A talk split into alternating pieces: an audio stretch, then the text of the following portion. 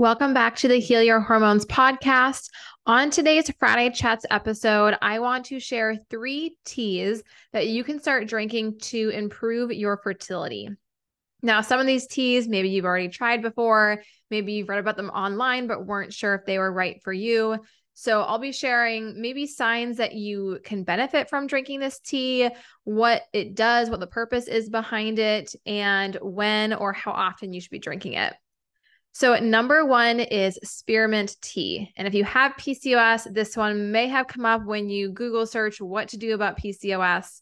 It is not the same as peppermint tea. It is a different plant. So that's important to know. I get asked a lot Does peppermint count? No, it does not. But signs you might benefit from taking spearmint tea if you struggle with hormonal acne, so especially acne along the jawline that is deep and cystic and painful if you struggle with hair loss or facial hair growth, or if you have irregular cycles, maybe you're trying to get pregnant and it's related to PCOS. Now, the purpose behind spearmint tea is that it helps to block an enzyme that makes androgen hormones like testosterone. So, we know that typically with PCOS, androgen hormones can be high, and it's those high hormones that cause those classic PCOS symptoms like acne, hair loss, and facial hair growth. Now, those high hormones also block ovulation from happening. And if we don't ovulate, we don't release an egg, and it's going to be impossible to get pregnant. So, one way to support your fertility with PCOS is to drink spearmint tea to help to improve your hormones and start to regulate your cycles. Now, the research of spearmint tea really looks at drinking one cup of spearmint tea twice a day. I often get asked, you know, can I just drink two cups of spearmint tea once a day? I can't really say yes or no to that because the research specifically looks at one cup twice a day. But no matter what, it's just better to drink some spearmint tea than none at all if you have high androgen hormones. You can also drink it hot or cold.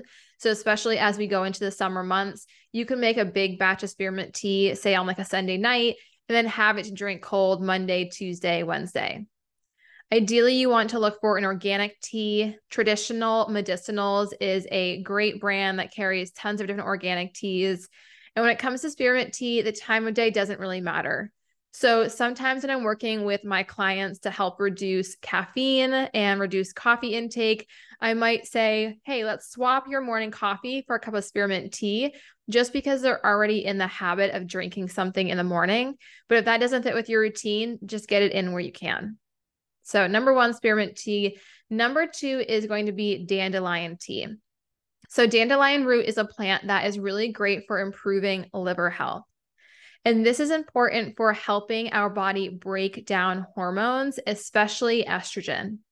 So, signs that you could potentially benefit from taking dandelion tea or drinking dandelion tea. If you have heavy, painful periods, especially with like endometriosis, fibroids, polyps, that could be a good sign that your estrogen levels are high and that your liver needs some more support. Also, acne can be a common sign of liver congestion. PMS is often seen with high estrogen levels and weight gain.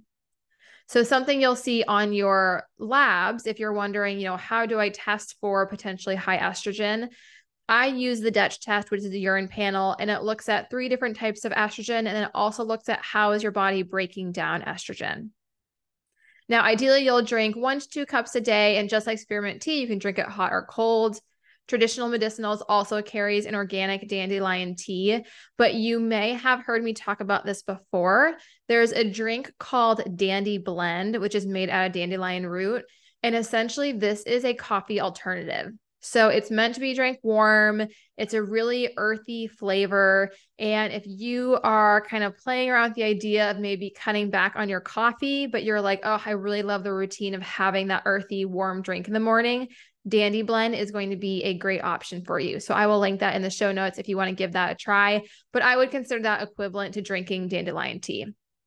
So we've got spearmint tea, dandelion tea. Last on our list is going to be red raspberry tea.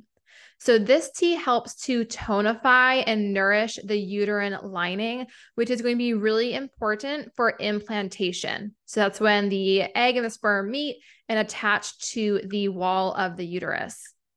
Red raspberry tea can also help support progesterone production during the luteal phase. Progesterone is going to be really important during the first trimester of pregnancy. Low progesterone levels are a common cause of early miscarriage. So, red raspberry tea really great for supporting the uterine lining and supporting progesterone levels. Some signs that you could potentially benefit from red raspberry tea if you experience PMS, that is often a sign of an imbalance between estrogen and progesterone, where estrogen is typically higher, progesterone is lower. Or if you notice that you spot between periods, or if you're spotting leading up to your period, that is a sign of low progesterone. Now, if you have your period and you spot for two, three days afterwards, that is normal, but you don't want to be spotting for three days and then start your period. That can be a sign of low progesterone. We can test progesterone on a blood test and a urine test. Ideally, you want to be testing around day 21 of your cycle, so 21 days after you start your period. And at a bare minimum, we want your progesterone over 10. Ideally, we want it over 16 if you are actively trying to conceive. So, again, you can drink one to two cups, hot or cold. Traditional Medicinals also has an organic red raspberry tea. And red raspberry tea actually can be considered safe in second and third trimester to help support the health of the uterus. But of course, speaking with your doctor, speak with your OB before you bring that on board if you are currently pregnant or trying to get pregnant.